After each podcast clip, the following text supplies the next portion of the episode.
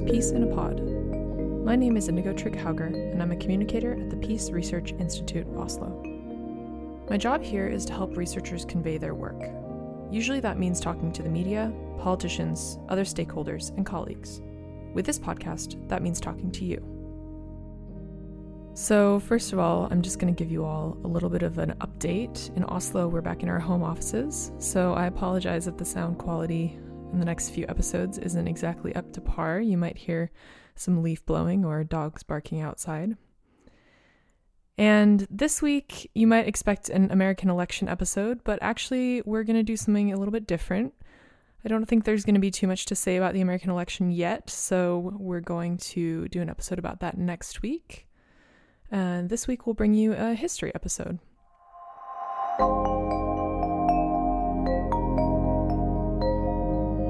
Jørgen Jensehaugen is a senior researcher at PRIO. His work mostly focuses on the Arab Israeli conflict and the various diplomatic endeavors there, ranging from the late 1940s up until today. His book, Arab Israeli Diplomacy Under Carter The US, Israel, and the Palestinians, came out in 2018. Today, however, we'll be talking about Jørgen's article, a Palestinian window of opportunity, the PLO, the US, and the Iranian hostage crisis. Yesterday, November 4th, was the anniversary of the Iranian hostage crisis, and I thought it'd be a good opportunity to hear from Jørgen about this fascinating major event and how it still affects relations between the US and Iran today. Welcome back to the podcast, Jørgen. You're my first uh, repeat guest, so clearly you did something right. Thank you today we're going to talk about your article, uh, A Palestinian Window of Opportunity, the PLO, the US, and the Iranian hostage crisis. And now this came out last year, is that correct? Yes. Yeah. So. 2019. And we're going to be releasing this episode in conjunction with the anniversary of the Iranian uh, hostage crisis. I think a lot of people, vaguely at least, know about it and something about what happened. But this is an incident that still affects US Iranian relations today. Tell us a little bit about what actually happened, who were the players, and why is, has this had such ripple effects? So basically, this is like it's the event in uh, US Iranian relations after the fall of the Shah. So before uh, the revolution in Iran, the US and Iran were very close allies, and this is sort of something we don't remember uh, at all. Um, but then a, a revolution occurs in, in Iran, and there is sort of this power struggle in Iran between uh, the leftists and uh, the Islamists. And on 4th of November 1979, around two to 300 Islamist students capture the US embassy. Uh, and take 66 US uh, uh, diplomats and embassy workers, uh, staff of all, all sorts. They take them hostage. And this is the start of the hostage crisis that lasts for 444 days. Um, and the reason this is so significant is basically because it means that there is this total break. Up until then, there was this US attempt to sort of, okay, we don't like this new regime, we're uncomfortable with this new regime, but can we somehow adapt? You know, can we can we kind of figure out a new way to work together? And with this, there's just there's no going back. Uh, and it's just it's just one of those things because in international politics, um, uh, an embassy is just basically it's a it's a sacred place. It represents the nation. So if you work at an embassy, you are the nation you represent, right? So so a U.S. embassy staffer is America, so to speak. Hmm. So so when these hostages are taken, it's basically the U.S. is taken uh, taken hostage. And one of Jimmy Carter's advisors basically tells them they don't have 66 hostages, they have 67 because you are a hostage too.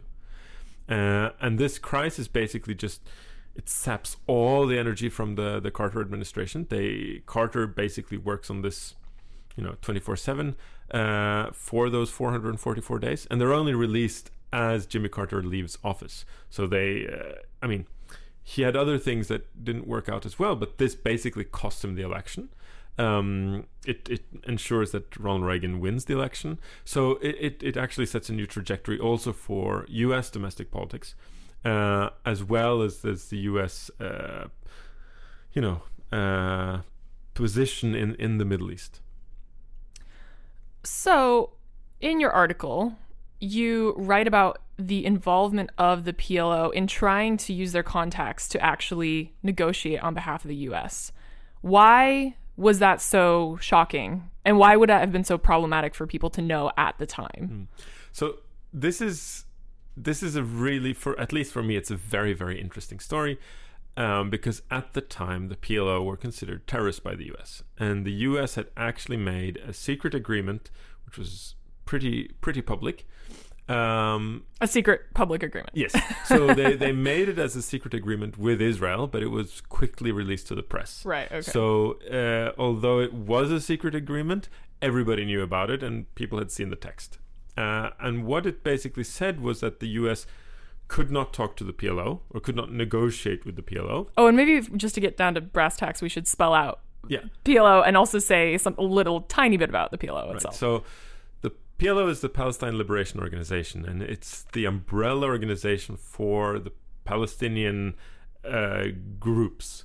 So whether these are armed groups, some of them are, you know, clearly what we would call terrorist organizations, but others were, you know, simple uh, political organizations, uh, workers' unions, uh, you know, women unions, uh, all sort of organization, and the PLO is sort of the umbrella structure for for all of this. Um, and so, so when the U.S. basically promises Israel that they won't talk to the, or negotiate with the PLO unless the PLO uh, recognizes Israel and recognizes the parameters for the solution of the Israel Palestine conflict being basically an acceptance of the the 67 borders or basically uh, an acceptance of the Israel that uh, that is within those borders the US would not negotiate with uh, with the PLO now this was understood as political negotiations. Uh, so what happens is when this agreement is made the US still has so-called security talks with the PLO and this is kind of what I find very fascinating. You have a group that you consider a terrorist organization, but you t- talk to them about security issues. Um, and traditionally, this had been basically in Lebanon. So there's a civil war in Lebanon starting in 1975. The US has an embassy there, and they would sometimes ask the PLO to provide security for the embassy they would ask the PLO for help in evacuating US personnel from Beirut. Uh, they would ask them for information on the security situation in, in in Lebanon, all sorts of things. And this is this huge paradox, right? You you consider them terrorists, you don't want to talk to them, but they provide your security. Um, and Kissinger, who was a very cynical player, he uh, Secretary of State and National Security Advisor to first uh, Nixon and then Ford, he didn't really see a problem here. For him, this was just politics, right? You can can use somebody for your gain in one field, and you can not talk to them in another field, and, and that's fine. Uh, Carter, when he comes to power in 1977, he's a bit of a different president. So for him, there's this uh, there's this standard, right? You live up to a certain standard, and if you cannot talk to somebody about politics, you cannot rely on them for security. So you cannot talk to them about security matters. And and this is kind of where for me this article starts because I wanted to figure out why is it that Carter uh, who actually wanted to talk to the Palestinians. He actually wanted to solve the Israel Palestine conflict and not just the Israel Egypt conflict, the Israel Syria conflict, but actually the core Palestinian Israeli conflict. He wanted to talk to the PLO, but he was bound by Kissinger's promise right? So he he didn't or thought he couldn't talk to the PLO. And this is Carter's policy until the hostage crisis. So the hostage crisis introduces a paradox also within US PLO Israeli relations. So this is super interesting, I think. And it seems like you discovered kind of a hidden history, really. Um, and and how how did that work? How did you find this out in your archival work uh, as a historian? So it's kind of a secret story, but it's not a secret story. So people knew that the PLO had been involved, but interestingly, although this is, at least for me, it's something that just really strikes you as a super paradox. Um, and they actually had an effect. I mean, we, we can talk about that uh, later, the, the effect the PLO had, but in terms of discovering the story, I was in the archive and I just saw this and I was like, wait, I kind of knew that this had happened, but I was there looking for the story of how difficult it was for Carter to talk to the PLO, given that he wanted to. And I was sifting through thousands of thousands of pages of the US debating how they could circumvent this, how they could adapt to this regulation, how they could maybe get the PLO to come with this formulation that would allow them to talk to the PLO. So you weren't expecting to find actual evidence that there was this this communication between them. Not at all. No. So I was just seeing stacks and stacks of basically problems against talking to them. and then suddenly I find these, you know, tidbits in the, in the archive of evidence that they did talk to them. So what archive were you in first of all? And second of all, because most people listening to this aren't going to be have worked with primary sources as a historian, like can you tell us a little bit about your your actual process? Right. So I was in the in the Jimmy Carter Presidential Library, where basically they have every single document that ever went into the White House from his period. So we're talking millions of pages. Wow. Um, and they're, you know, divided up into themes, and and all presidents have or make a library like this after they leave office. Uh, what's kind of special with the Carter Library is is two things. First of all, Carter was this extremely detail oriented, hands on president. So there's a much larger proportion of papers that went into the White House than in other administrations.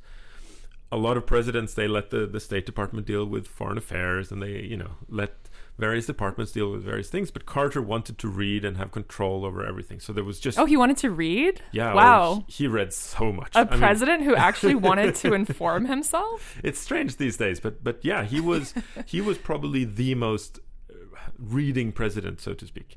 Um, he was complaining in the start of his administration that it was just hard to read all the memos he got, and then he went to the speed reading course, uh, and then in his memoir he starts learning. He talks about how he's learning Spanish in his free time while president because he was just suddenly he had all this you know free time. Oh my god, we have no we have no excuses for No. for not doing things. um, so anyway, so in this archive, there's just there's just tons of material, um, and of course you go in with one goal, and my goal was to look at how uh, the U.S. tried to include the Palestinian in Palestinians in the peace process surrounding the Arab-Israeli conflict. So I was looking sort of for that track, and I wasn't particularly looking for Iran issues. I knew that when the Iranian Revolution happens, this just drains the energy. So I knew it was going to be in what I was looking for as well. Um, but I, I didn't at the time have any sort of notion of this PLO Iranian US uh, connection. And then suddenly it just pops out. And this is one of the first times I've been in an archive where I see an article right there. I saw this has to be an article because there is this paradoxical story and it's just it's just sort of a newsflash uh, event. The problem was that there just wasn't enough material, right? So usually I'm I'm a very heavy empirical uh, uh, researcher where you know I need thousands of pages to be able to say a very small thing, and here that particular story had such few pages. I mean, we're talking tens out of the millions, right? so, w- what did you actually find? Was it was it a memo? Was it what was this page uh, that you saw suddenly? So basically, what I'm seeing is that suddenly the ambassador in Beirut gets a green light to talk to the PLO. Um, and then suddenly there are these messages of what the PLO has been talking to the Iranians on their behalf. And this was for me it was just like, oh wow, this this happened. Um, this has to be an article. So I just I just started collecting that particular story and I set it aside because I knew if I start telling that alone, there's just not enough material to tell a full story.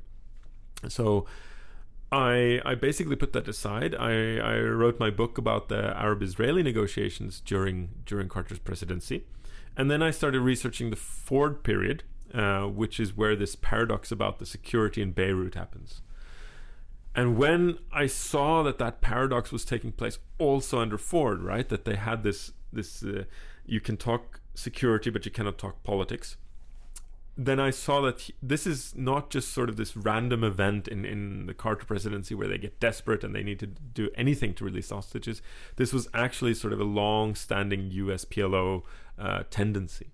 Uh, and that's when I kind of pieced this together into this uh, into this fuller story, which is not just about that hostage situation and, and the negotiations leading up to the release of, of uh, some of the hostages, but that it was actually sort of a long-standing U.S. Uh, paradoxical policy.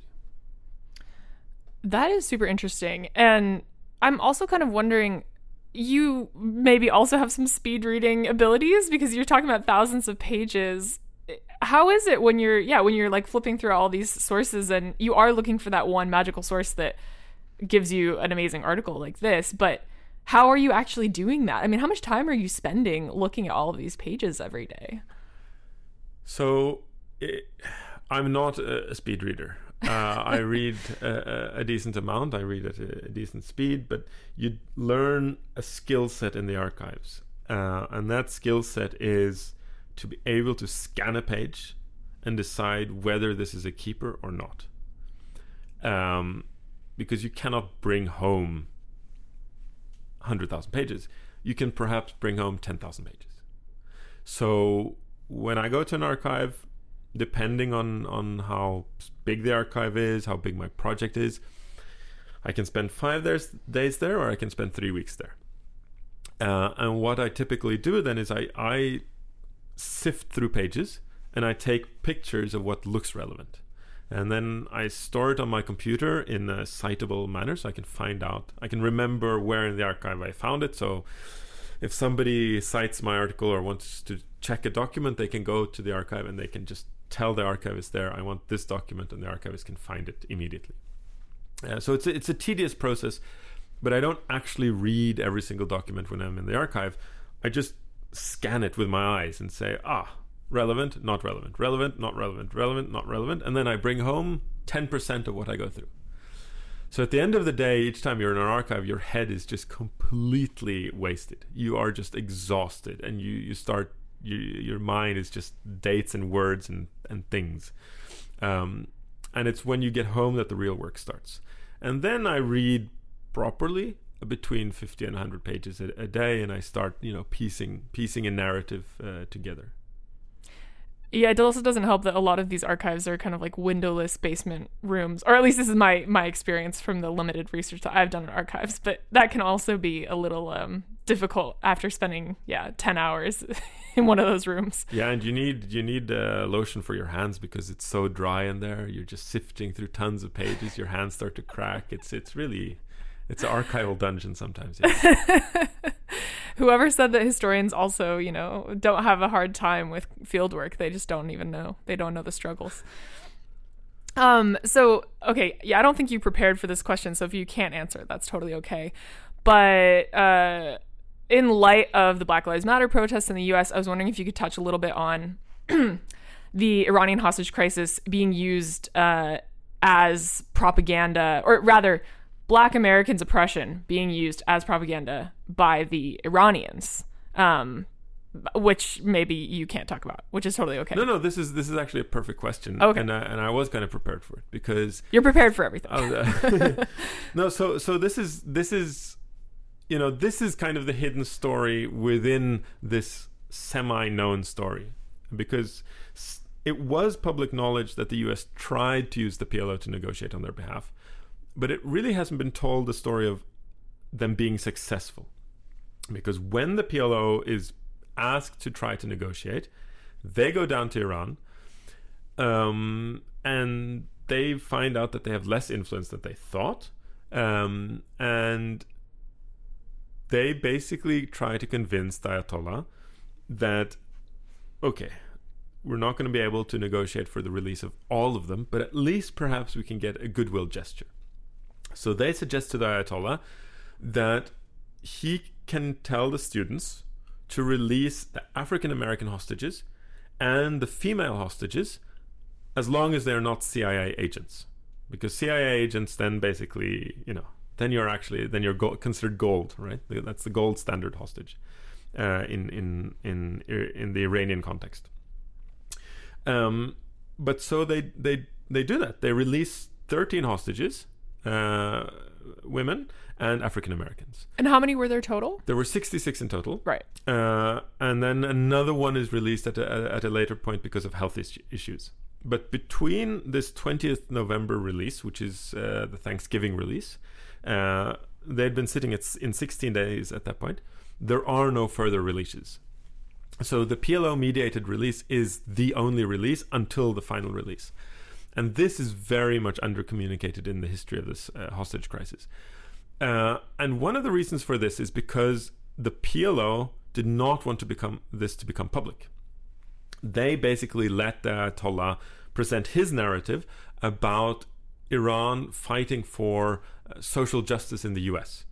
He basically made this declaration that uh, African Americans in the US and women in the Af- in in the US uh, are oppressed in the same way that Iranians have been oppressed by the US. Uh, so there is this uh, anti-colonial connection made right there, uh, and it, it becomes a propaganda point. Now, in the history of this release, it's basically seen as the Ayatollah just makes this release, uh, and it is a propaganda move. What I have found indicates that it's actually the PLO that suggests this to the Ayatollah, because the PLO have much more understanding of this connection in the US than the Ayatollah does. Uh, and they have connections within the radical African American movement in the US, uh, the Black Panthers, uh, etc. So they see this not just as sort of a propaganda move for Iran, but actually increasing their connections within this radical anti colonial movement, which can give them a boost in the US, even if they don't get sort of goodwill from the president. So, did they actually have contact with some of these groups in the US directly, or was this kind of a hope that in the future they could hold this up as evidence of their kinship? No, no, they they did. Wow. Okay. Um, and there's been some work on this recently, not by myself, but there have been uh, books coming out recently about this connection. So this is um, this is sort of something I haven't worked with, but it, it is uh, something that, did happen. Um, and then there is just one small extra story of, of the PLO engagement.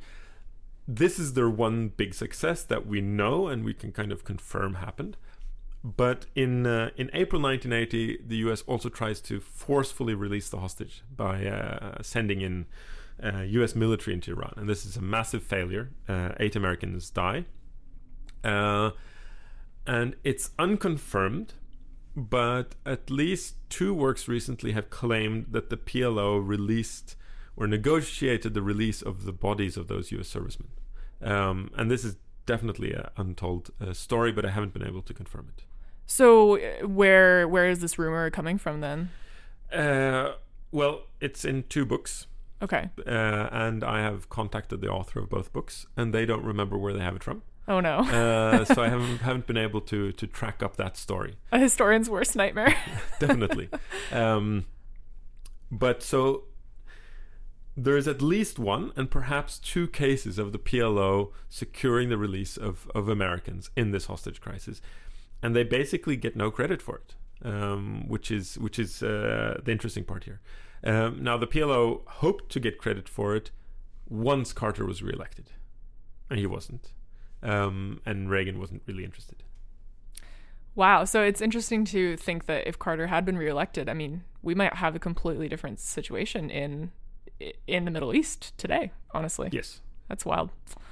Um what exactly happened in the end with the hostage crisis? I mean, how how did it end?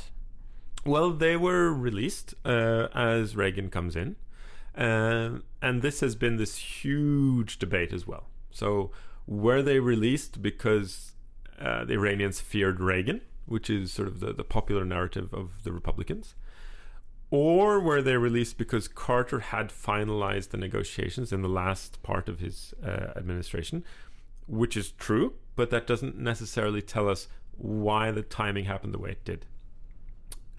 Uh, one explanation is that the Ayatollah wanted to prove that he could oust the president, right? That he he could do something that would outlast a, a U.S. president, which would sort of be a show of strength uh, from Iran.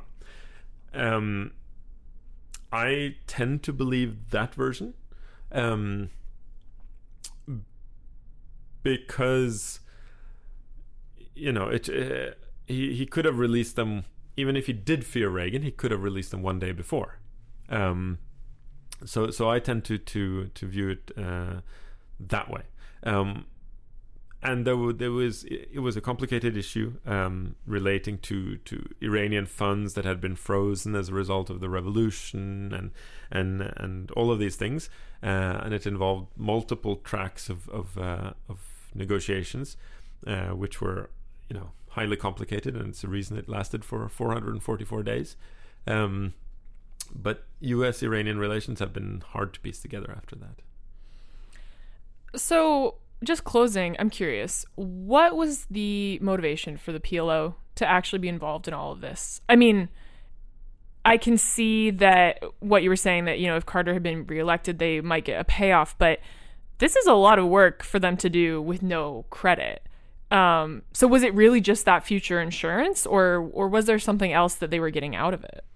So the way I, I, I sort of explain this in the article is that when the PLO started uh, their their liberation struggle, what they wanted to do was fight their way back to Jerusalem, right? And they, they used Amman as their military starting point, and from there they would launch this liberation struggle and, and, and fight their way back to Jerusalem. By the mid 70s, they realized that this was not feasible. Diplomacy was the way to go, and they realized that the way to go back to Jerusalem was through US mediation because the US could put pressure on Israel like no other party could. But the US did not want to talk to them. And doing this provided sort of a, a, way to get into Washington. If they could secure the release of these hostages, even if there was no written uh, quid pro quo, that would give them so much goodwill uh, that it would be very hard for the U.S. to basically deny that you know this had been very, very helpful. Um, but they were in a squeeze because Iran was at that time sort of the, the revolutionary fan, uh, you know, bearer in the world. They were like, you know, the, the anti-liberation struggle, you know, uh, epitomized. You know, and then things went downhill in Iran, and and they didn't uh, maintain that symbolism. But that was the symbolism in 1979, right? They'd thrown out the U.S. Um, so the PLO could not be seen to be too pro-U.S that's why they kept it a secret, because they were in a squeeze from, let's say, you know, the the, the global left, so to speak. Um, to not side with the U.S. And this was right after the Camp David Agreement uh, and the peace treaty between uh, uh, Israel and Egypt, which had sidelined the Palestinians. So they wanted back in, but they didn't want uh, to be seen as being pro-U.S. Well, thank you so much, Jørgen. This is super interesting, and I really hope that people will go and read your article because uh, it obviously tells even more about this in detail, and it's available on the PRIO website in a a pre typeset form, I believe. So go check that out. And thank you so much. Thank you.